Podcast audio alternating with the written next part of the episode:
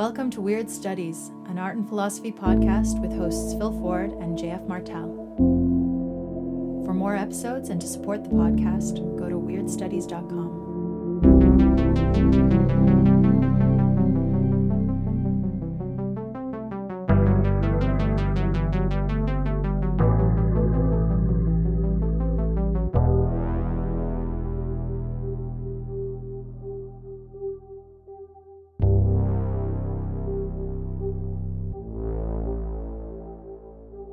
Hey, this is Phil. Now, look at something lying close by to you right now. I don't know what that might be. Maybe it's a potted plant or a musical instrument or a table. Doesn't matter. Look at your chosen object and ask, What am I seeing? Well, it's, it's a table, right? Now, what do you want? It's got four legs and a flat top with like a ring from where that one guy left his beer without using a coaster. Now, a scientist might say, ah, no, you're not seeing the real table. The real table is the swirling dance of energetic particles revealed to us by science. You can't see it, but that is the table's true reality. Reality is available only through special techniques of study, mathematics, electron microscopes, and whatnot. But what if the reality of the table lay precisely in that aspect of it that we never see and will never see? No matter what experimental techniques we devise. That would be what Graham Harman calls the third table. The third table is a mystery. It draws us in and pushes us away. We can never look at it directly, yet we might catch a glimpse of it, sometimes, out of the corner of our eye, in that state of gnosis called art. What are things in themselves? Can you see them? Do you really want to see them? What claim does the thing in itself have on us? What happens when we go from thinking of a thing as it to thinking of it as you? We hope you enjoy our conversation.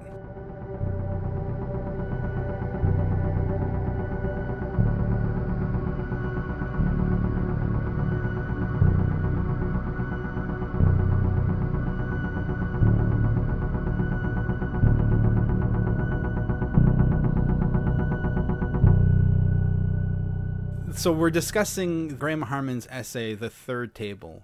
Mm-hmm.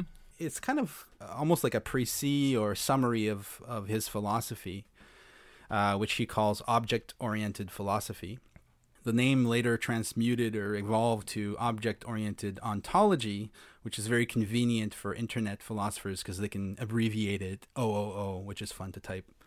And um, this is a movement in contemporary metaphysics that is it's kind of part of a larger movement that people have called speculative realism, but less and less people are talking about that now because the thinkers that made up this pseudo school have all kind of taken jabs at each other and and it's very clear now that they don't agree on very much. So so the problem with calling it speculative realism is it denotes a, a false unity that there aren't yeah. actually enough commonalities among these thinkers like Ray Brassier or Quentin Meillassoux uh, Steven Shaviro. I'm trying to think who else is in that. No, group. Shaviro's not in it actually. Not in the original bunch. Um, he is now, but the oh, original okay. conference, which was called, I believe, Speculative Realism, was uh, Ray Brassier, who's basically a kind of post-nihilist thinker.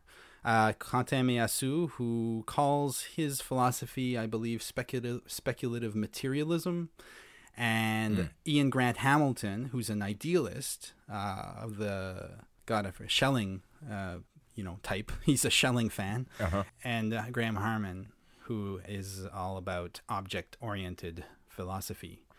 And uh, w- where they agree is that they're all trying to um, get us out of a particular impasse that philosophy has been stuck at for a while since Kant, and that's the impasse that Meillassoux calls correlation or correlationism, which is the idea that since we can't think the unthinkable, everything that we experience in life is basically just a figment of the human imag not a figment, but a uh, it's a, an appearance to the human imagination. There's no way out to get to the real reality outside of our of the realm of human cognition. Basically, I think about it in terms of the closet in which I am recording this podcast episode. Right. It's my son's closet. This is one of the upsides of having your son go off to college is that you can then podcast from his closet. um, and so, like, I'm thinking, okay, so right now I'm sitting in this closet and all of its various qualities, that its textures, and you know the flaking, scarred paint on the wall to my left, all of this stuff has a reality to me. But when I'm done and I turn this recorder off and I close the door, I'm of course assuming that the closet goes on being the closet with the door closed. If I wanted to prove that, well, how would I do that? I could step back in the closet, but then the problem is that that's not the closet without me. That's me back in the closet. I could set up a recording device, uh, and then um, you know, like a like a like a camera or something, and then observe the tape later. But then that is just a technological surrogate for me. Right. Um, the closet itself, minus any human subjectivity to view it, is even though we can assume that it's pretty much the same as the closet I'm currently sitting in, that closet, the closet that isn't for me, that closet will forever be cut off from me uh, for the simple logical reason that where I am, I don't know what to call it, the closet in itself. Um, Yeah. Where I am, it is not, and where it is, I am not. exactly. It's just, it's like death. you know, so like where death is, I am uh, I am not, and where I am, death is not. That's like an old line. I think that's a Stoic line about, uh, like from the philosophical Stoics about death, why you shouldn't fear death, uh, Right. Because death will forever be completely unavailable to you, so why fear it? But I take the idea of correlationism as it comes from Kant. I take that to be something of the same idea. It is. So Kant, his philosophy, his his conclusion was that although we can think the thing in itself, we can think our way to conceive of how something can exist without us, we have no access to it. So in the case of the camera, for example, you put a camera in a room and then you show you look at it afterwards and you're like see i wasn't there but the, the room was still there but that camera belongs to the same plane the same realm of pure phenomena that is in doubt to begin with so it, it doesn't Right. prove anything it's like it's like uh, correlation is the idea that we have no access to reality in itself only to our relation to reality. So kant concluded that there is a reality and we can know there is a reality because um, for all kinds of reasons but we cannot conceive it access it see it touch it.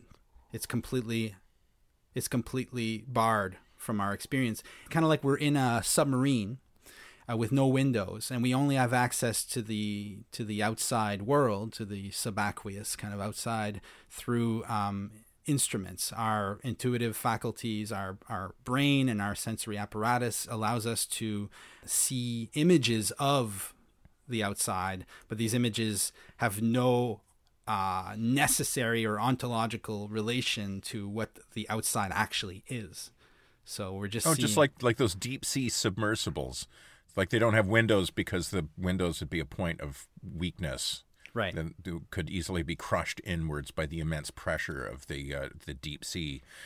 Yeah, and so you, we just have like little digital cameras that are poking outside and then relaying that information to the inside of the deep sea diver. But yeah. yeah, I get I get what you're saying. and and the nature of the information coming in is equivalent to, for example, the the, reading on a radar. Like there's like you can look at a, a radar in a submarine and you can see dots and you can see you can kind of calculate the positioning of various objects, but you're you're not seeing anything of what these objects actually are. You're just seeing these this this these phenomena that are connected to the what Kant calls the the noumenon, the thing in, thing in itself, but purely determined by your own uh, subjective equipment, so to speak.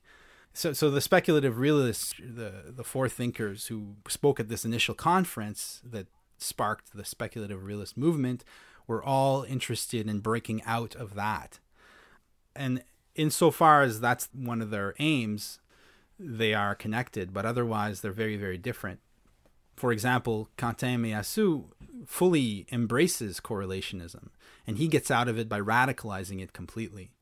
Whereas uh, Graham Harman just doesn't see core the, the the initial argument is very convincing to begin with. So yeah, Kant, Kant's original argument. Yeah, he doesn't see the correlationist circle as as daunting uh, a foe, philosophically speaking, as Meillassoux does. Like Meillassoux goes, embraces it and radicalizes it, whereas Graham Harman kind of just skips over it in a way. But another mm. way doesn't, because he still has a thing in itself theory, which we'll get to. So Graham Harman had this different interpretation of, of a, a particular passage in Heidegger's Being and Time where he's talking about tools. So basically, what Heidegger says is that we become conscious of things when they fail to function. So you could be using a hammer, you're completely unconscious of the hammer, the hammer is absent, but then it's suddenly its presence is is asserted the moment the hammer breaks, right?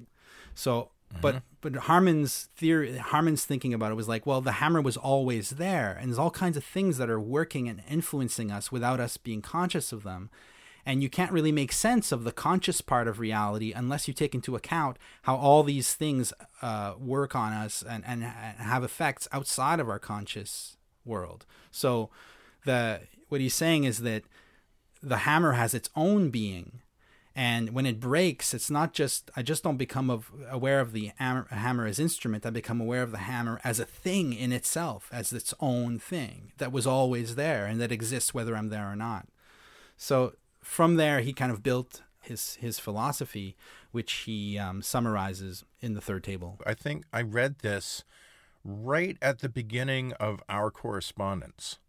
We started corresponding, on one of the very first things that we talked about was the third table. Yeah, I knew nothing about this uh, philosophy, and so you hit me to that. I'm trying to remember how the subject came up in the first place.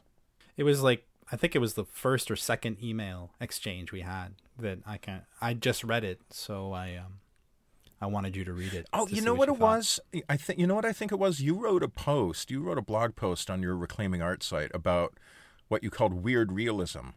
And that name just kind of resonated in my head. Mm. I don't know quite what it meant. So I remember thinking like that's got to be a thing that exists. That sounds too cool to uh, that's too cool for JF to just thought of himself. Right. Um, of course. But I went looking through the library catalog and found a book by Graham Harman called Weird Realism Lovecraft and Philosophy and started looking at it. And that book is the, some of the same ideas, I guess, the central point that Harman makes.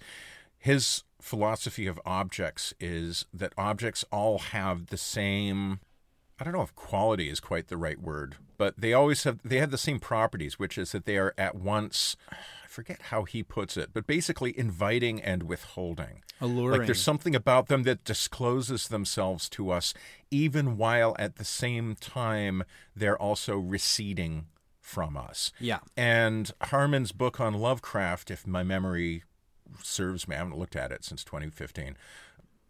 His argument is that Lovecraft's writing actually performs the condition of all objects. Lovecraft's narrators are always sort of using words like indescribable. Right. And nameless or unspeakable. Like they're always gesturing frantically at something that is never fully defined. And even in those famously Baroque passages of Lovecraft, where he's just piling on adjectives upon adjectives, actually Harman makes a pretty cool point that if you actually try to track those descriptions mentally and I don't know, when you're reading something, you're translating descriptions into something, some kind of representation in your head. If you try to do that with Lovecraft's descriptions, it doesn't work because what you end up with is this constantly shifting object. So even in his description of Cthulhu, you're like, okay, tentacles, got it. Okay, dragon wings, got it. Uh, fleshy, pulpy head, got it.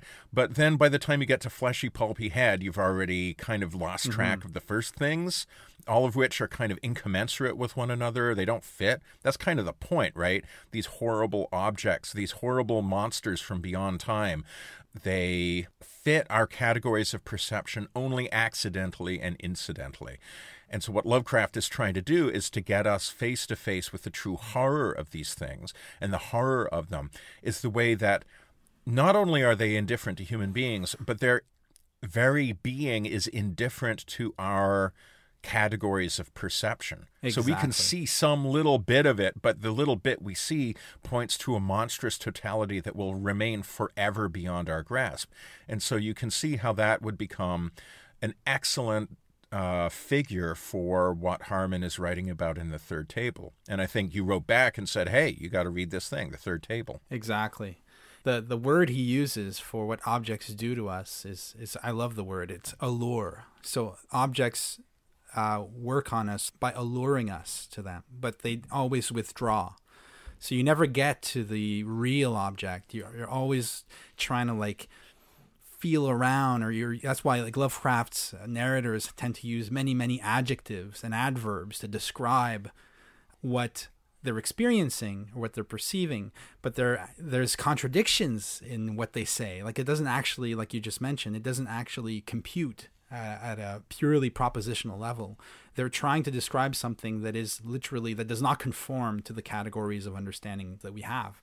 So when he uses Lovecraft as an example, an, a kind of exemplar of uh, of this, Graham Harman is also sustaining his thesis in the third table, which is that art gives us access to the real in a way that philosophy, as practiced today, and science do not. So art has a kind of privileged place in his philosophy as a means of accessing the real.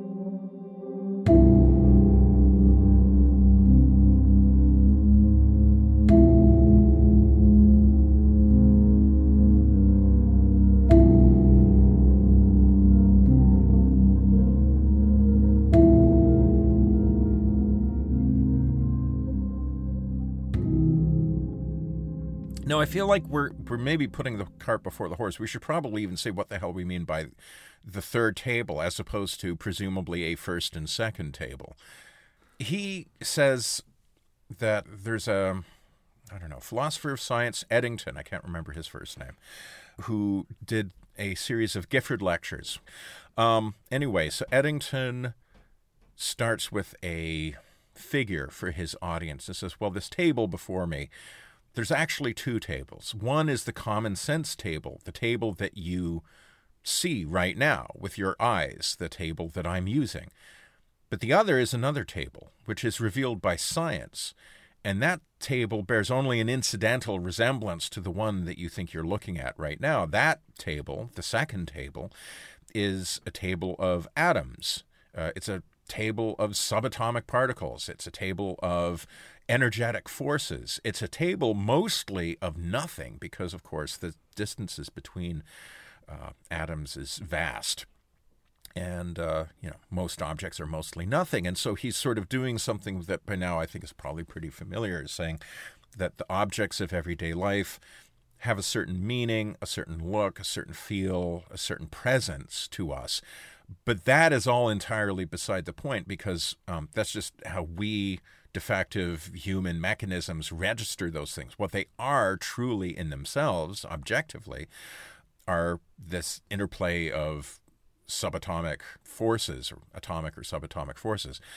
And so Harman is going to turn around and say, actually, both of these tables are, well, he uses the word shams. In fact, I think he says utter shams. He does, yeah. Um, and he wants to acquaint us with the third table, anyway, so did I like describe the his setup to that?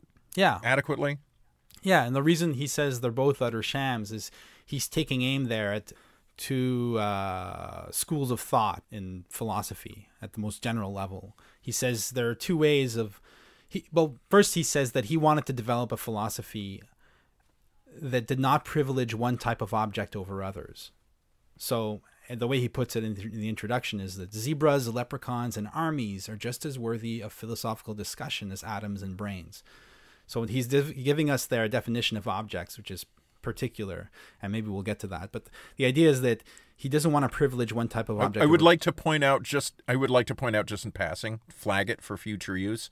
Leprechauns yeah. The fact that he includes leprechauns in his list is interesting from a weird studies perspective. Yeah. So I want to come back to that. But well, but well, anyway, but continue what you were saying. I, I don't want to get to that yet. Yeah, that's why I mentioned the peculiarity of the list because it's very important, I think, for understanding his philosophy. The second axiom is that the ontology of objects transcends their appearance. So objects are more than what we see in them. And they're also more than is determined by their relations with one another. So, for example, the relation between you and your coffee mug, you can't, you can it doesn't determine the nature of the coffee mug. The coffee mug exists outside of its relation to you, and also it exists outside of its relation to the table it rests on. That that objects between themselves are uh, are involved in a kind of falsification where only certain qualities of the objects uh, are revealed, and to reduce the objects to those qualities is to um, to negate the objects in themselves. So he wants a philosophy that recognizes the reality of things in themselves. And the third uh, axiom is that objects are polarized. So we have to distinguish between the real object, so the real coffee mug, and the coffee mug that's available to phenomenal experience, which is what he calls the sensual object. It's not the actual real object. And this this this essay, and the reason he's using the third table, the the two tables analogy that uh, Eddington brings up in his Gifford lectures. The reason for that is that he is trying to explain to the reader what this real object is. He's trying to get at at the real object in this essay. And so what he's saying is that what what Eddington is doing as an astrophysicist, Eddington uh, believes in you know the, the finality of science. So what he does is he reduces the table to its most basic, smallest components. So electrical discharges in vast empty space. That's what the table actually is. Harman in other places calls this undermining. It's when you take the objects of the world and you undermine them by reducing them to some substrate to some uh, substrate which you... he he says that scientists reduce things down to their constituent elements. Yeah. And then he he also criticizes the opposite move, which would be to reduce things up to their effects on humans. So, for example, well, a table is just a table. It's just that's all it is. Or a table is constructed socially through, you know, a kind of Marxist or post-structural theory by which language constitutes objects, and there's nothing more to an object right. than its uh, than the the uh, immediately apprehensible social forces that bring it into being, and then the, the, right. So that's another type of reduction that he calls overmining. So you can undermine objects, you can overmine them, but he says the real table is somewhere in between those two. So the real table, the third table, is something that neither the uh, let's say the the sociologist who would reduce the table to its uses or its relations um, to hum- to humans. Neither he nor the scientist who would reduce the tables to to its um, atomic composition is getting at the real table. The real table is something else. That, those are the claims in the essay, and then he proceeds to allude at the third table without really giving us a definition of what it is and mm-hmm. that's necessary because he thinks that you cannot define the real table. The real table is something that is eternally withdrawn. It is something. It is the table to itself, and this is really interesting to me. And Graham doesn't make the move I think he should make, and I think he has reasons for not making that move. But um, maybe we'll kind of play with it in this in this podcast at some point. So, what's the move you think he should make but doesn't? Well, it seems obvious to me that at some point you'll have to admit that what the table is to itself is the table is subject. So, is that uh, is that yeah, and that's that's the movie doesn't make. But I don't think I can get. We'll throw right that out as a yet. yeah. We'll throw that out as a teaser. Yes, exactly, and we'll we'll get yes. to it coming soon. Panpsychism. But, but bef- before we get into it, can we talk about a little bit about why this matters? Because I think this is really important.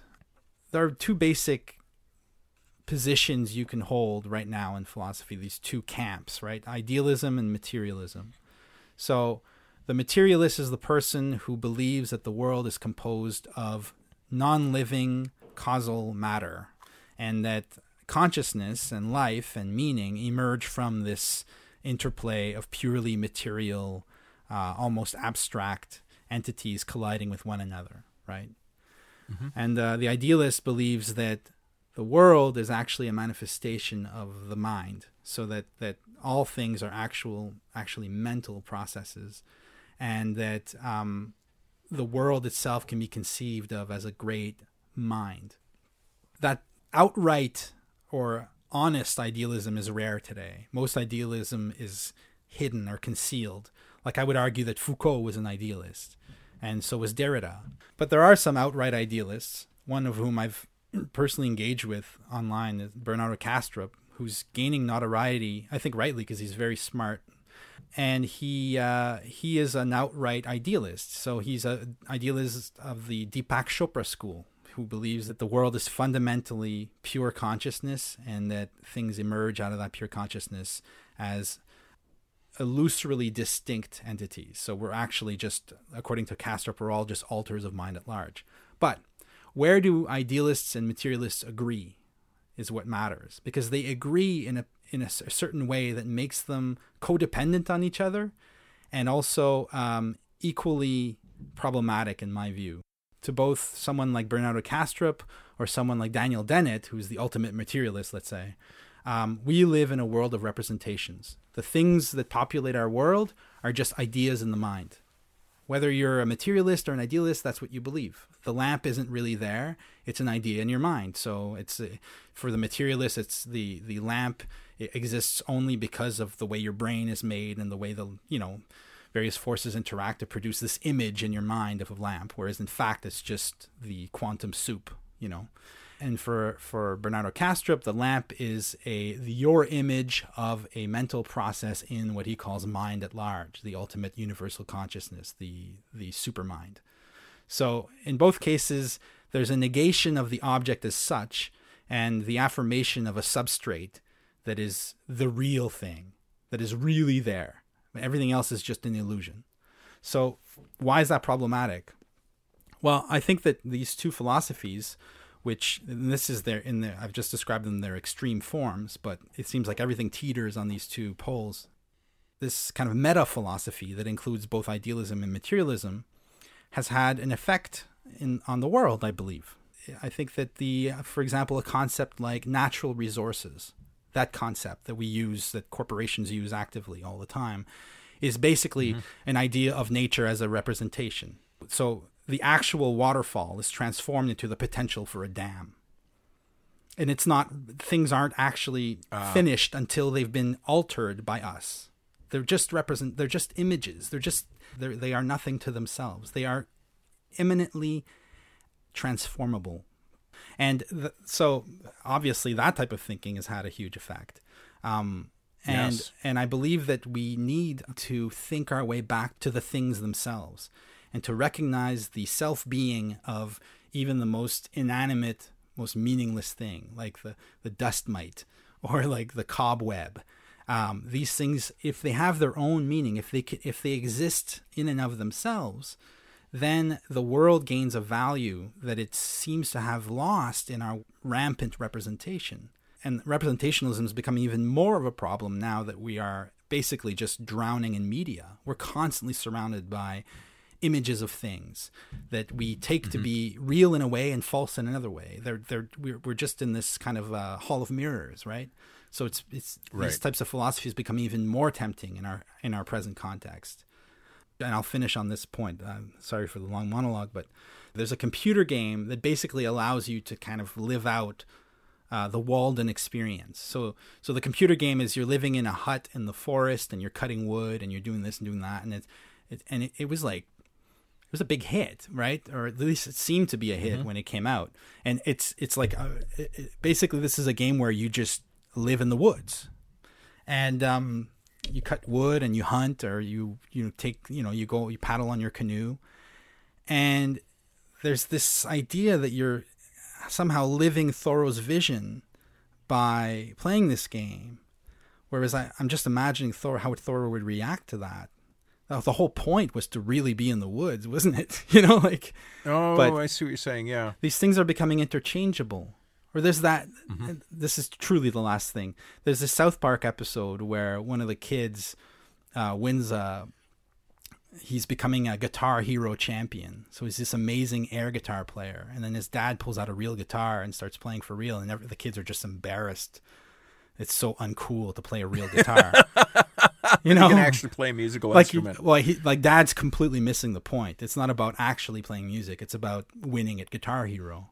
So, so the idea is that we're becoming increasingly ensconced in representations and more and more um, separated from uh, the real objects.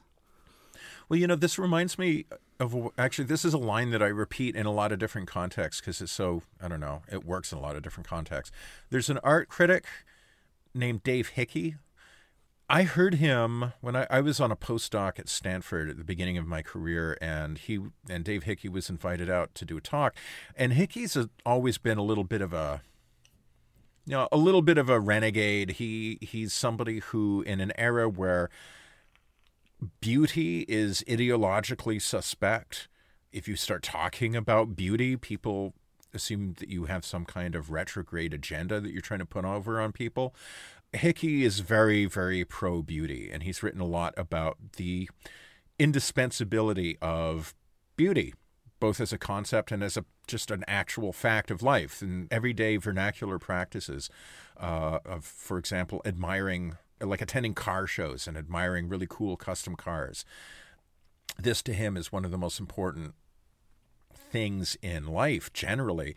And he's always taking aim at the academic orthodoxies that seek to circumscribe or control, or in the case of a lot of postmodern theoretical approaches to art, uh, just completely deny beauty entirely. Say beauty is a construct, it's a uh, ideological figure that does a certain kind of ideological work, et cetera, et cetera. And in developing this idea, he in this talk that he gave at Stanford, he's saying there's always a reason not to show naked people. And he's talking about paintings of nudes, right? And the point he's making is that we're always coming up with reasons to be uncomfortable about nudes just paintings that are unapologetically paintings that are unapologetically fleshy, paintings right. that are unapologetically sensuous and voluptuous and seek to inspire a kind of very basic response in us, which is arousal. If not sexual arousal, although that might be part of it, uh, at least a kind of aesthetic arousal. And Hickey's point is that this is a sort of standing affront to the lawgivers, the the cops, who always seem to be attracted to the profession of art criticism, people who want to control other people's access to and engagement with beauty. And so when he says there's always a reason not to show naked people, he's talking about how, you know, in uh, the 19th century, Christian moralists would be very worried about the lasciviousness of these glorious old nude paintings. And now here we are in the 21st century, and instead we are agonizing about the objectification of women, the male gaze, um, beauty as a uh, almost like a propaganda, uh, a figure of propaganda that controls how people perceive normative bodies and how we marginalize non-normative ones, et cetera, et cetera. Okay, these you know the the 19th century moralist is Christian, and the 21st century moralist is anything but is is a secularist. Plus ça change, right? Right. Uh, there's always a reason not to show naked people. Um, somehow, beauty will always end up being a scandal to the people who are appointed or appoint themselves to be the arbiters of representational morality. And getting back to what you're saying about the kind of obscure agreement between idealism and materialism on treating the world as a series of representations, there's always a reason not to not to give us the object. Right. You know, we'll always come up with a reason to take the object in its fullness and dissolve that fullness out into saying like, well, that's just some actually you're not really seeing a flower vase before you. Those are just like flickering electrical discharges in your brain that are coming through your optic nerve, blah blah blah.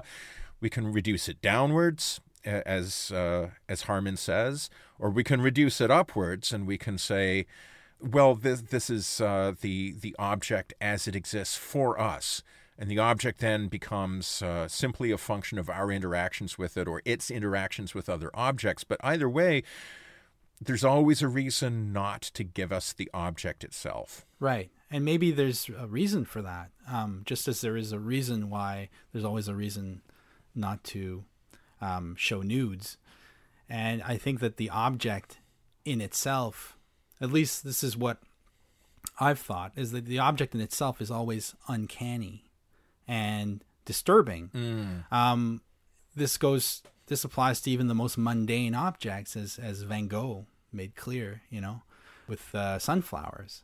When you see something as just what it is, it it points you back to the what I in my book I call the radical mystery of of being itself. Is that an object framed out of all relations and seen as such is shows its uncanny subjectivity. It reveals its self being and the fact that it exists even without you. That revelation, even in the in art or in life, is unnerving uh, because it yeah. challenges our innate claim or our built-in claim to to primacy or supremacy as human beings. It it undermines the rational presumption that allows us to um, I don't want to say dominate nature, but to to to survive and to thrive. It, it, there's something dangerous about it. So I, I don't think it's totally unwarranted yeah. what the moralists would say or the. Um, I'm going to give you actually. I'm going to take that in a uh, a weird direction. Sure. Here, how's this?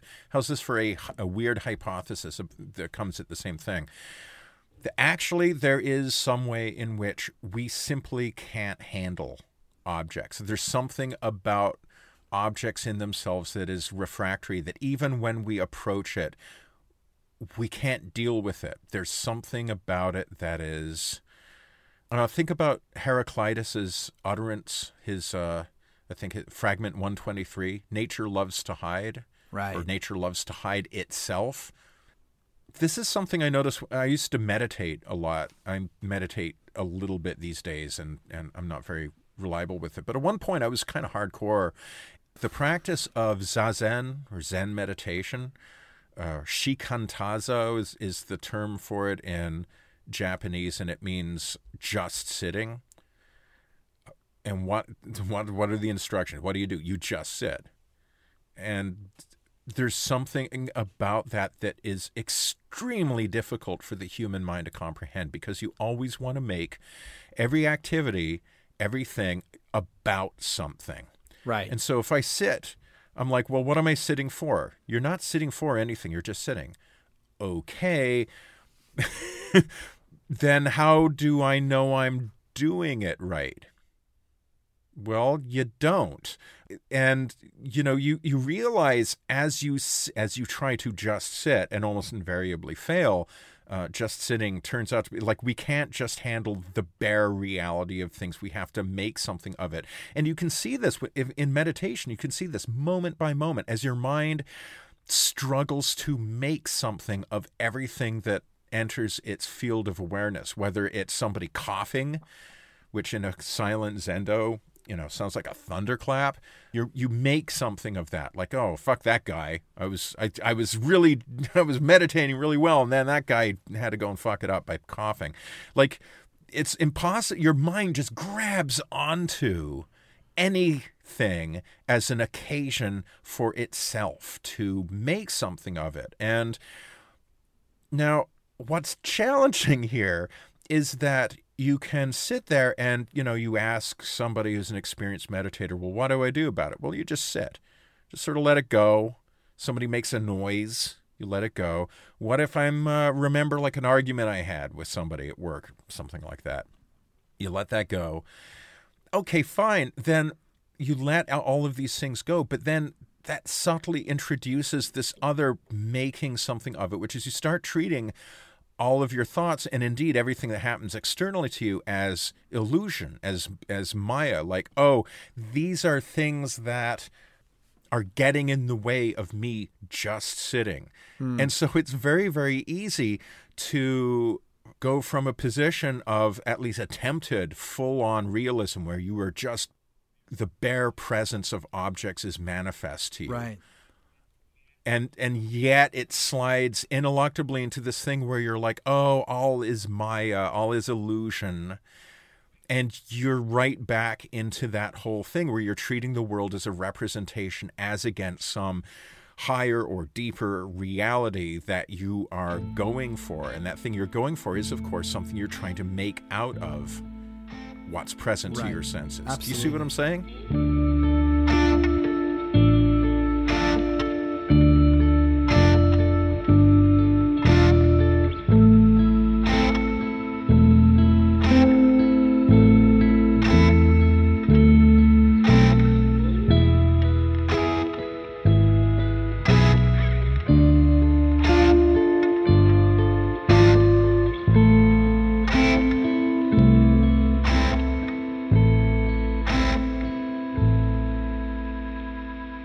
Liked it when you said that we have an innate tendency to make things about something.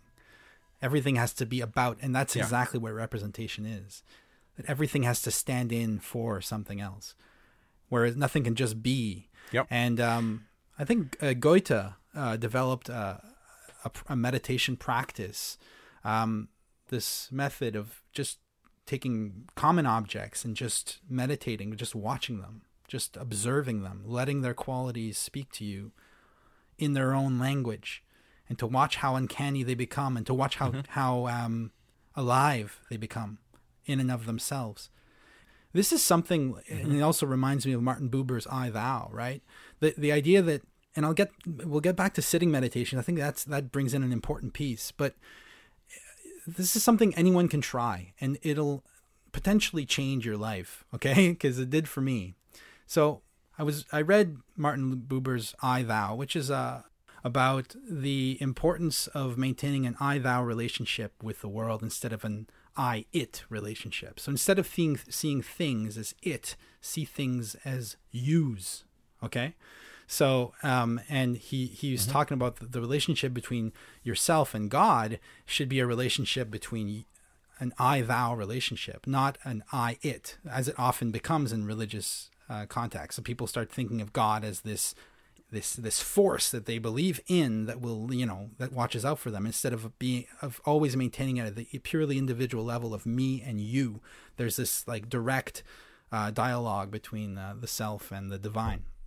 Anyways, but if you apply that philosophy in a more mundane context, non-religious, secular context, just take a walk through a park, and when you see a tree, instead of thinking, "Oh, look, a tree," it think you. Think of that word. Just apply that word to the tree, and you will see the tree in a way that will blow your fucking mind. I believe it works. It's like as simple as that. If you see a thing, and instead of just applying the label to it, the, the conceptual label that you've been given for that particular type of thing, if, and if you just forget the label and just look at each thing as a unique singular object, for that little moment, your whole the, the whole intellectual scaffolding that you use to, as a kind of overlay to make sense of the world will disappear, and you'll just be faced with a, a singular event. There's really nothing more to say about it than it's uncanny, because you're not seeing a tree. Oh, look, there's so, uh, there's a tree and another tree. Each tree is its own thing, as Aristotle said. Every object has its own substantial form it's a very non-platonic way yep. of seeing things but it allows things to exist for themselves well this is this brings us back to harman's essay because he invokes aristotle to make exactly the distinction mm-hmm. he wants to make and and he says something like I don't have the essay in front of me, but he says uh, that Aristotle is useful in this conversation, or at least a suitably weird construal of right. Aristotle.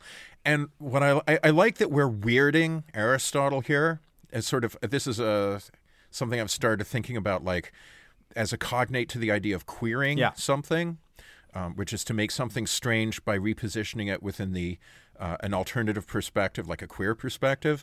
Weirding Aristotle means taking this idea of substantial form and using it in such a way that it almost becomes like a, pr- a practice of animism. What's weird is to think about things having a substantial form that doesn't exist for us or for anything, and that also isn't about anything. And if you actually relate to objects in this way, I mean, that's how we relate to people. We treat people as people who have their own lives that go on, whether we're there to observe them or not. Uh, we posit an interiority to people that we don't with objects. Uh, we posit a depth in people that we don't in objects, or for that matter, animals and plants, which are not objects, not mere objects, living things, but nevertheless that we don't ascribe right. mind to. Like, what I can't emphasize to the uh, the folks listening at home, uh, I cannot emphasize enough the truth of something JF said that if you try this as a practice, it will change your life. It's absolutely true. I didn't actually, it's kind of funny because I don't know if we've ever really talked about this, but this is something. There's this park in Bloomington, Lake Griffy, where I like to go on walks with my dog, and it's a beautiful forest. And I started sort of relating to trees in exactly the same way you described. Like, you you don't have to be enabled by belief. You don't have to go in and say like I believe in the dryads, you know, the the fairy spirits of the trees. No that doesn't have to be your point of departure. You can go in with no belief whatsoever and just be like, this is an experiment. Okay, let's just try this. What if you look at a tree not as an instance of tree, but you treat it as an object with depth and interiority such that we attribute mm-hmm. to persons? In other words, it's very much like what an animist does. In fact, it's exactly what animists do. You're relating to things that we're normally think of as not having any kind of sentience or independent mental life, and you're treating them in this way. I'm not going to tell you what you get out of that practice, but actually, I think JF, you kind of you kind of put it pretty well. It's it it transforms your experience of the world. Yeah the world becomes an intensely more meaningful place, a more valuable place, and a place infinitely deserving of our care and our love. Because you can't quite approach trees as resources, right? What was that Heideggerian? Standing, standing reserve. Yeah, you can't approach a grove of trees, a standing reserve, like, oh, hey, this would make a pretty good softball field. Just get these trees out of the way or look at a bunch of trees as like, oh, these trees, um, you know, th- even in a much less destructive capacity, like, oh, this tree will make good shade for me as I rest on my eh, on my way. When you approach trees as if they were people, that's not the same thing as saying you think they are people. But if you approach them in this kind of this way of just addressing them inwardly as thou, then eh, the idea of treating them in that coarsely instrumentalizing way seems either beside the point or vaguely indecent. I mean, it would be weird if you just came up to somebody on the street and just stood in their shadow. You just treated them as a neutral object that provides shadow, right? right? That would be an odd thing to do. And yet, of course, we do it to trees. I'm not saying that you're a bad person if you go and enjoy the cool, shady rest offered by a tree. I'm just saying that uh, I guess I'm just no, but repeating myself. the way you just phrased um, it is important. You're saying offered by the tree. It's not just a purely utilitarian thing. Yeah. It's a gift from the tree. Lest we yes. all come across as just like tree hugging dryad worshippers. I don't think that we're saying that it's wrong to cut down a tree, you know, to build something, or it's not that there is there is a, a contest in nature, which I think we should accept, right? That that it's it might be necessary to cut down a tree for this or that reason, but it's possible to embrace the need to to transform nature without reducing nature to standing reserve, right? And that's that's kind of what yeah. the you know like the classic Japanese aesthetic of transforming nature and honoring nature at the same time. You know, the the Japanese garden or the way that mm-hmm.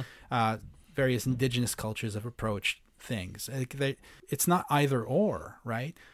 But I like your idea no. of animism because I think that gets right to it. Because what what Harman writes in the essay, he, he says, unlike in Plato, for whom there is one table form in which countless tables participate, for Aristotle, each table is its own form, a substantial form, rather than a form existing only in its relation to a perceiver or some other thing.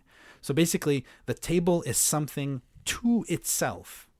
The table exists in a, what he call in another part. He talks about an autonomous zone where objects are simply themselves. So there's an autonomous zone where the table is just itself. And I think that's when you talked about zazen, that kind of gets to it.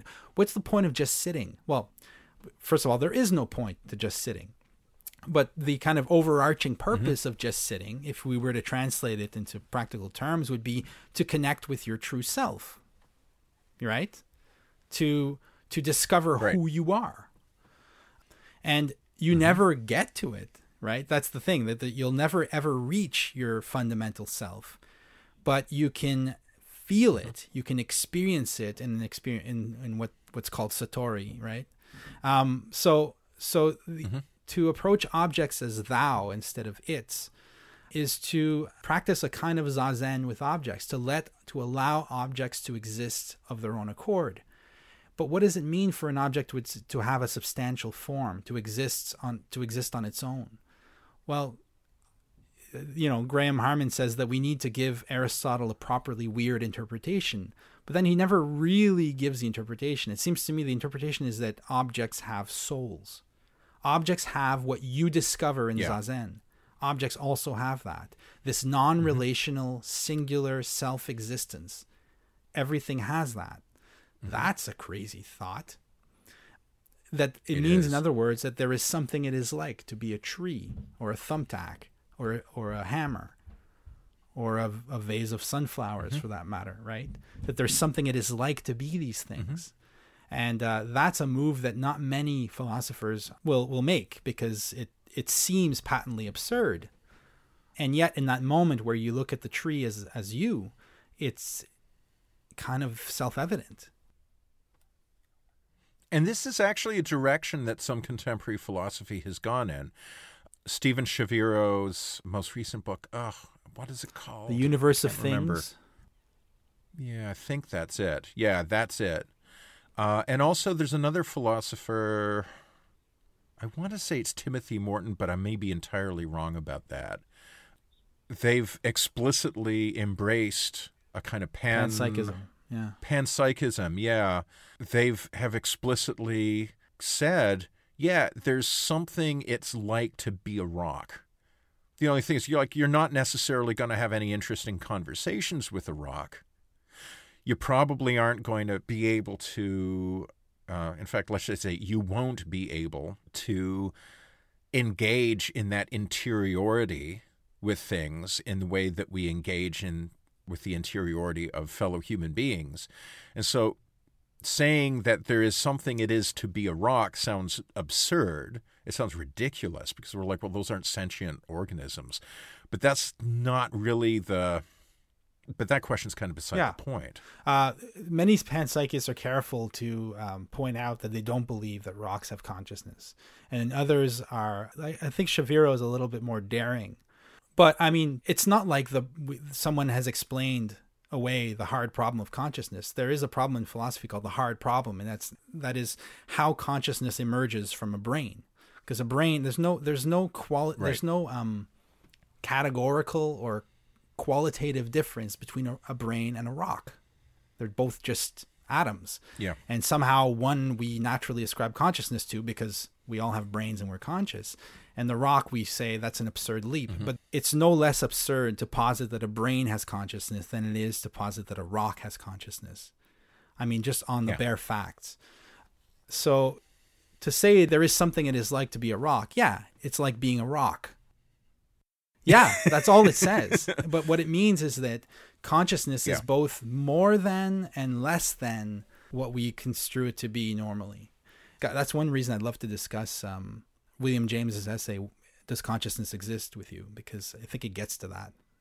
So, to get back to, to Harman's essay, so Harman doesn't make the move to panpsychism. And I think he's argued that he's not a panpsychist, but he's also shown some signs that he's moving in that direction. I haven't been keeping track of his work over the last couple of years, but he does say, however, that the third table, the table in itself, the table that exists in autonomous zones where objects are simply what they are, that that that philosophy as currently practiced philosophy modeled on science will never get to the third object to the third table Art, however, does get to the third table.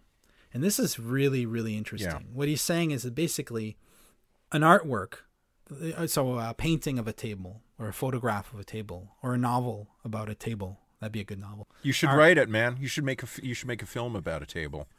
That'd be easy. The film would be easy. The novel would be difficult. Um, but but the uh, so so the question is, how does art hunt the third table? Well, what does art do? He doesn't really explain it.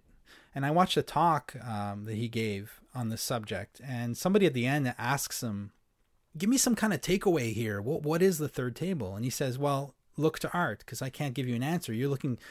You're looking for a propositional answer, but that's precisely what I what I'm saying is unavailable to someone wanting to um, touch the re- the third table, the real object. So, so, so he's just saying, well, look to art. Well, okay, so let's let's look to art. Well, actually, if I can jump back, I was kidding around when I said like, "Oh, you should make a film about a table," and you're like, "Yeah, that'd be easy." But that's what Andy Warhol it is, did, right? Yeah.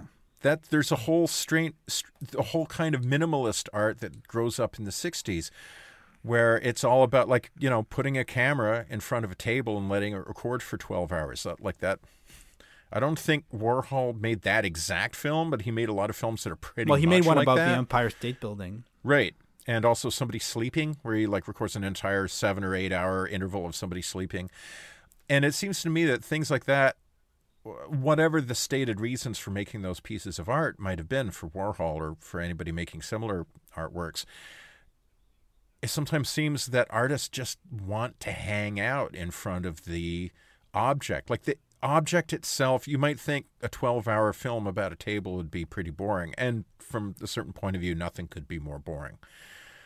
But it's almost as if in a like an experimental film like that, it's almost as if the mere fact of just observing a table, you can never exhaust the table. Like just the the overkill of filming the table for 12 hours is itself a paying tribute to the way the object will never fully disclose itself. You'll never capture it, even if you kept that camera rolling for 36 years. That it seems to me like the activity of making that kind of art almost speaks to a kind of maybe unarticulated, maybe largely unconscious project of hunting that third table, that third entity. Right. I think the films of Terrence Malick are uh, a good less experimental example of that sort of practice where yeah he tells a story but he also yeah. lets the camera linger for a long time on uh, the background. With what would normally be the background of the film becomes the foreground in Terrence Malick. So the camera will cut to a bird in a tree or to the trees and swaying in the wind and he'll let that image linger because these things too are happening they're happening around the characters. They're kind of forming, shaping the world of the characters. And the characters kind of what happens in the Terrence Malick film is I find the character the the characters tend to dissolve or to expand into their background. There's a a, conf, uh, a blurring of the line between foreground and background, narratively speaking, yeah. in his films, which I find very interesting. Of course, Terrence Malick was a Heideggerian. And, yeah, that's uh, right and uh, yeah, I think that those those '60s experimental films were instrumental in, in developing this aesthetic consciousness uh, of the object as such. I think there's something there. At the same time, uh, just as Graham Harman includes Leprechaun in his lists of objects, well, very complex objects such as, let's say, an affair, right? a, a, marital mm. affair can make can be the object that a film observes.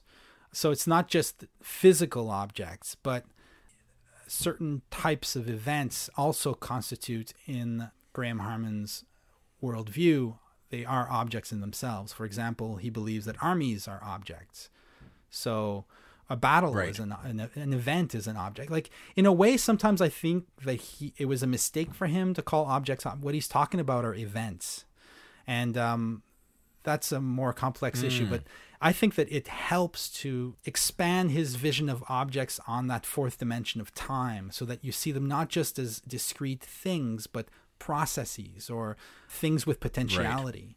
So then they, they can include things that we don't normally think of as objects, such as nation states or universities. Uh, these are examples he uses in his talks um, of objects. So at one point he says, My university moved, but it still remains the same object, the same university. So what he's saying is that concepts are also objects.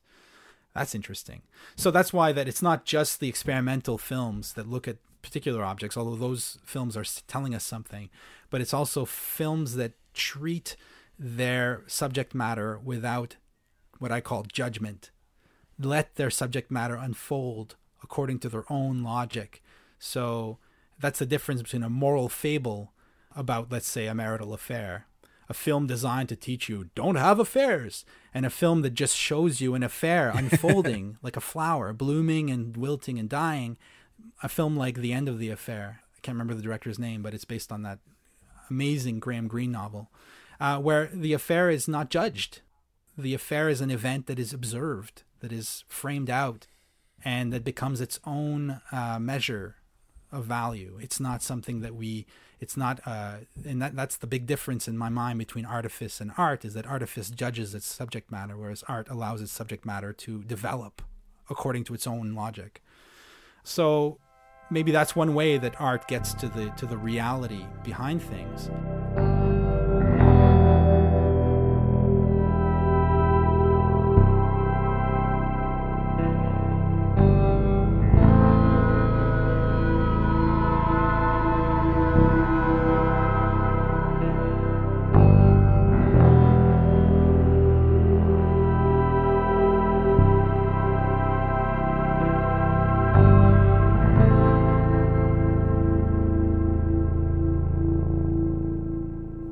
like about this essay is that he is defining the real in a very particular way. The real for Harman is what things are to themselves. That's the real. And he says that art is a way for us to allow things to be themselves. That that certainly aligns with the argument I made in my in my book. And the reason I think there's value to that argument is that that art has an inherent uselessness that gives it this power. And what art does is it separates things from their relational networks in order to show them as they are. So, for instance, a painting like Klimt's The Kiss, okay? So a man and a woman kissing and then and then of course the emphasis in the painting is on the, the resplendence of the the garments that that kind of contain this kiss, right? Uh-huh. Um, you can't reduce the garment in the painting to the materials used to make garments to like the thread and uh, nor can you reduce the the painting to the actual you know gold paint he used yeah, to make the pigments it. and whatnot. There's, right. There's an effect that is irreducible to its causes, whereas it seems to me that traditional philosophy, science, and magic even always insists on the causal process by which things come into being. Whereas, whereas art is the moment where the causal is suspended as an important thing. So the qualities of an object, the qualities of a dress in real life are its material composition, you know, the old four four causes of Aristotle. Its material composition, its function, its uh, its shape, etc. Mm-hmm. The those qualities on the painting are transmuted into they're not qualities of something anymore because there's no real dress there. They are expressions of the dress. So when you when you translate qualities into expressions you're subjectivizing the object. You're giving the object a subjectivity. You're saying this object is telling me gold telling me that shape. Mm-hmm. that object is expressing these qualities to me. Mm-hmm. as opposed to that object has those properties, has those qualities mm-hmm. by which I can know it. So there's a moment where he says, Harman writes, any philosophy is unworthy of the name if it attempts to convert objects into the conditions by which they can be known or verified. The term philosophia, possibly coined by Pythagoras, famously means not wisdom, but love of wisdom. And then he says, this is a beautiful line. He says, the real is something that cannot be known, only loved. So when you look at qualities as expressions, you cannot know them, you can't contain them, you can't reduce them to what they are to you. You can only approach them at the level of um, of feeling, of, at the level of immediate sensation, of immediate intuitive apprehension, those other faculties that tend to take a back seat to the intellect. And so that's why that art indirectly touches things by transmuting their qualities into expressions. This is not Harman, this is me. But he does give some examples that develop this this idea. So he'll say, for example, that the reality of a magic trick is not known when you know how the trick is performed, but precisely when you don't know how it's performed. Right. The gap between how the trick is done causally and your experience of it is essential to the trick being what it is, which is a magic trick. Once you know what the trick is, it's not a magic trick anymore. It's just uh, an, an act of sleight of hand. Right. In other then, words, then, in order then to it, see the reality, get, actually, then it does get broken down to its constituent elements. You're like, oh well, then you palmed the coin, and then you distracted me with your other hand, and you transferred the coin to your sleeve or whatever.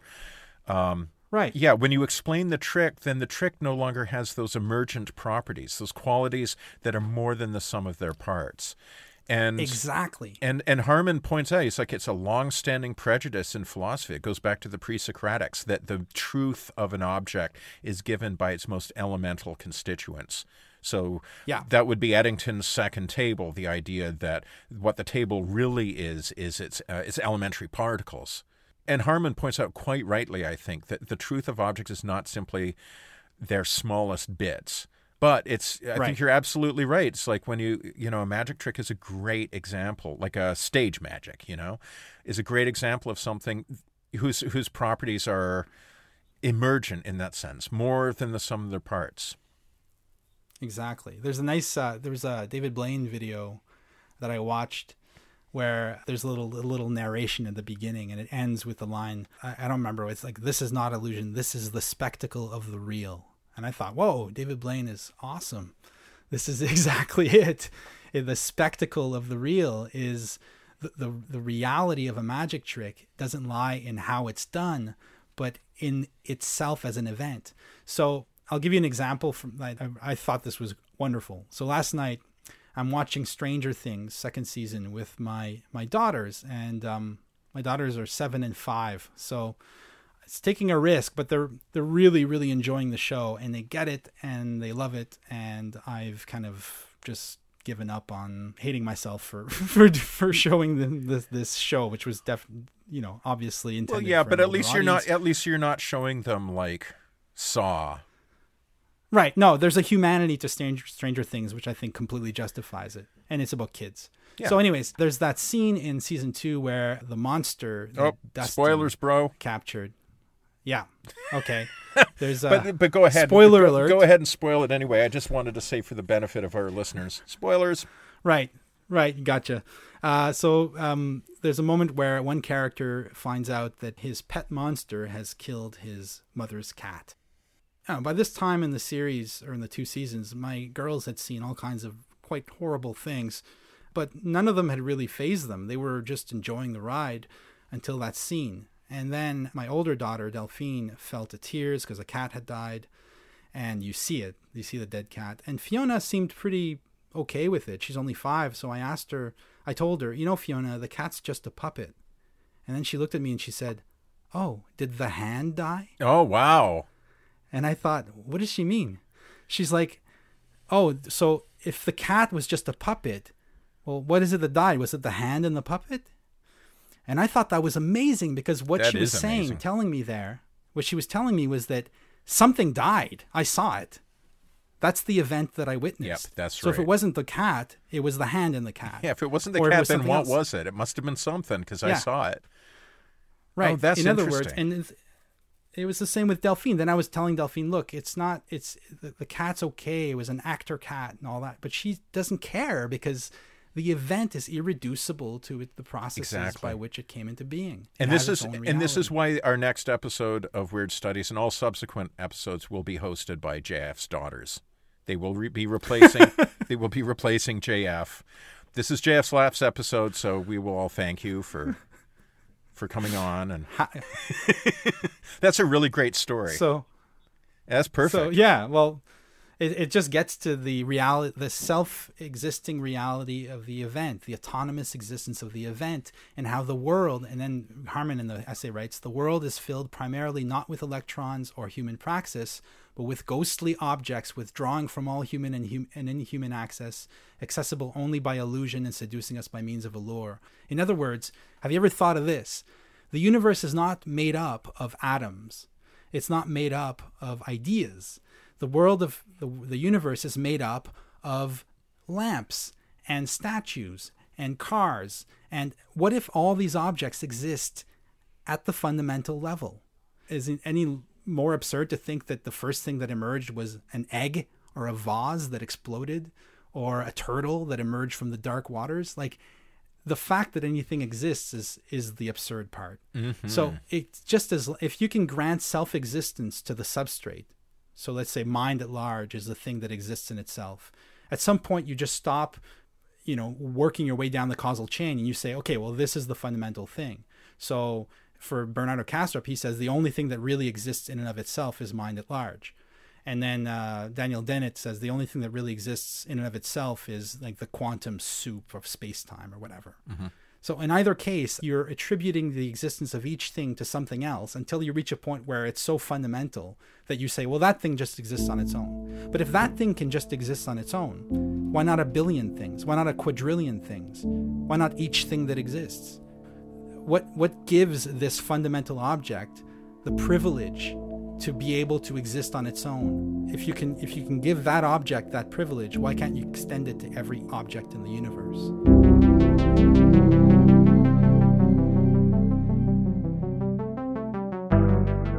Enjoyed this episode, consider subscribing to Weird Studies on iTunes, Stitcher, or Google Play. You can also find us on Twitter and Facebook.